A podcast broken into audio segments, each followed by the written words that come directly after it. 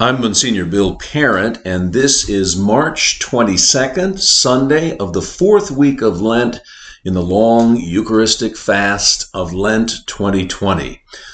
On Ash Wednesday, just three and a half weeks ago, who would have imagined that so many of us would have to give up the Eucharist for Lent? In the midst of this forced fast and all of the other pandemic restrictions, it would be very easy for us to become so fixated on what we have lost that we miss the ways that Jesus Christ is with us now, calling each of us to see him and love him in other ways.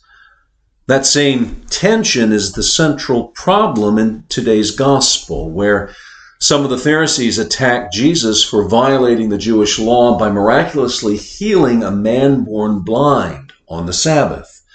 They interpret the actions of Jesus as a violation of the Sabbath rest. And, and they were not wrong. One could reasonably argue under ordinary circumstances that Jesus had committed a minor infraction against the law. But this is by no means an ordinary situation. The ultimate purpose of the law was to maintain a good relationship with the Lord, yet here he is in their midst and this faction of Pharisees can't see it because of their fixation on their own ordinary interpretation of a minor legal point. They are so utterly blind that they don't even realize the implications of what has happened on their own terms. On their terms, blindness was believed to be God's punishment for sin. And so, if you were born blind, then you or your parents must have sinned which is why in today's gospel, the disciples of Jesus asked whether this man or his parents sinned. It's also why, as the controversy over Jesus develops, the Pharisees ridicule the man born blind as a sinner. So, in their own terms, if the man born blind was being punished for sin, that punishment has been lifted by the miracle of Jesus on their own terms. This would imply that the sin was somehow gone. But these Pharisees are so fixated that they're blind themselves to this implication. They simply cannot see Jesus for who he is right in front of them. In the midst of this pandemic, we too are in an extraordinary situation. As Catholics, we have come to recognize the real presence of our Lord Jesus Christ as the Eucharist. And to be separated from Him creates a painful void in our lives. And believe me, even though I am able to celebrate the Mass privately, there's a painful void in your absence, too. This is not the way it's supposed to be. And thank God, ordinarily it isn't.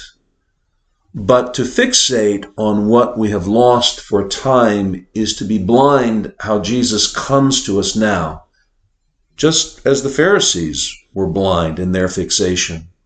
It is the blindness of fixation. By fixating on our ordinary experiences of the Lord, we can be blind to Him right in front of us.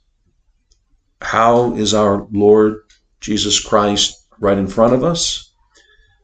He is with us in our prayer. And if the forced restrictions of pandemic prevent us from doing what we usually do, then why not seek Him more in prayer? Jesus is certainly with us through the words of sacred scripture. And if we, we suffer the Eucharistic void, then why not pay more attention to His word? Christ is certainly with us in the needs all around us, the needs of our family members, our neighbors, the poor, the sick, the elderly.